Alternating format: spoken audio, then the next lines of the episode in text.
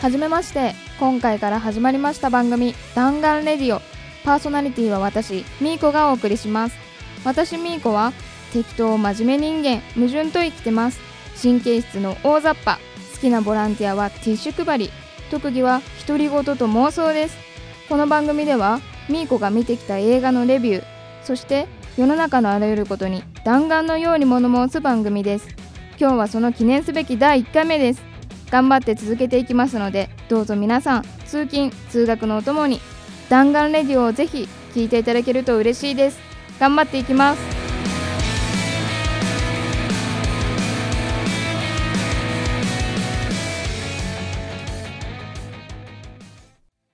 それでは最初のコーナーみーこの恋愛事情。このコーナーはみーこが世の中の恋愛事情に好き勝手にそして真面目に答えるコーナーです。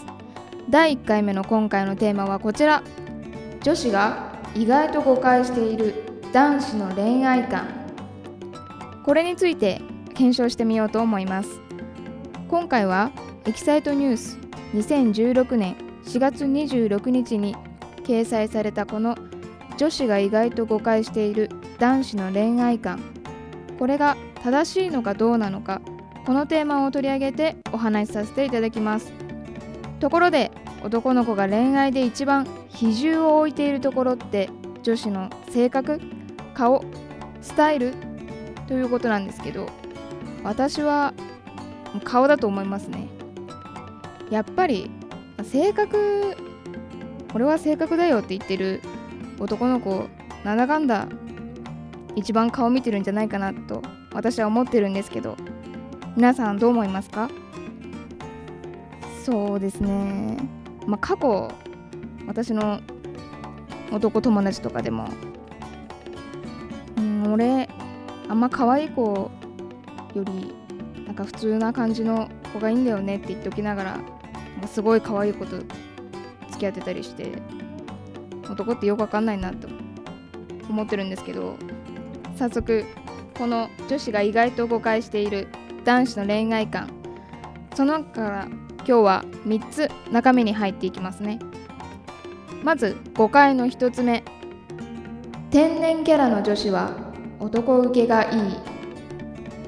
エキサイトニュースに寄せられたコメント。25歳通信会社勤務の男性のコメントです。天然キャラの女子は男受けがいいから合コンに行くと決まって天然キャラを演じるのと僕の女友達がカミングアウトしてきました。正直それは男を誤解していると思いました。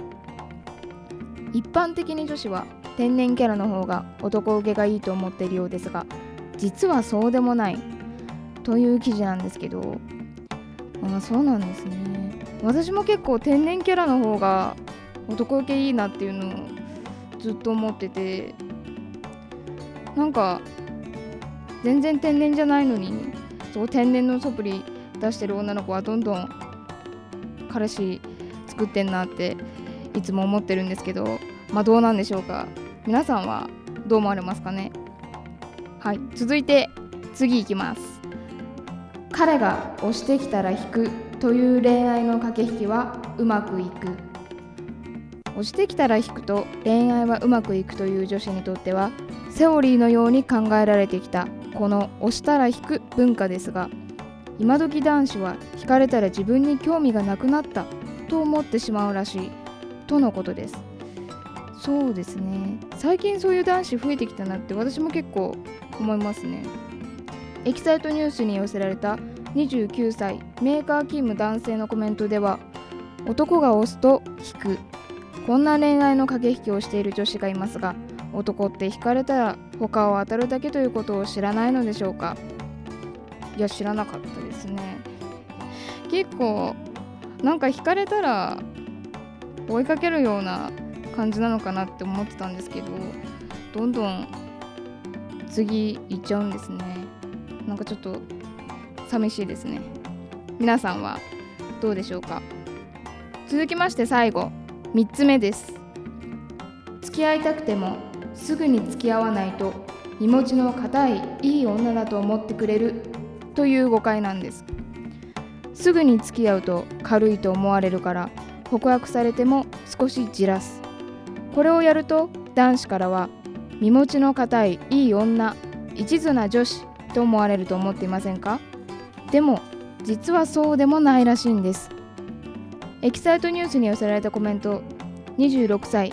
広告会社勤務男性のコメントでは身持ちの固いいい女だと思われたくて実はあなたを3ヶ月ぐらいじらせていたんだよと今の彼女が僕に言いました。女子ってなぜそんな風に思うんでしょうか。男のことを誤解していますよね。いや3ヶ月は長いですね。そんなに私が男でもそんなにじらせられたらいや絶対次行きますね。はい。皆さんいかがでしたでしょうか？みーこの恋愛事情のコーナー第1回目。女子が意外と誤解している男子の恋愛観についてご紹介させていただきました。でもねこれとは逆に結構男子もなんか女の子を誤解してるところってたくさんあると思うんですよね。そんなそんな男子が思ってるより女子はいろいろまあ計算してますからね。でもまあ男と女なんで誤解はつきものですね。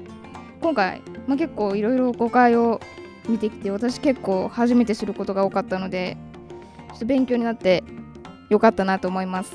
以上みーこの恋愛事情のコーナーでした。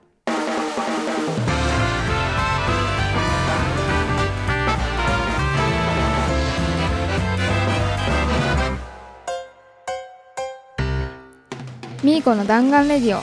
最初の配信はいかがでしたでしょうか？いややっぱり初めては結構緊張しますね。すごい結構震えてたと思いますね。でもすごい楽しくてやっぱり喋るのって楽しいなっていうのを改めて感じることができました。次回はまた2週間後ぐらいにお届けできたらなと思っています。この弾丸レディオ今後はタイトル通りですね。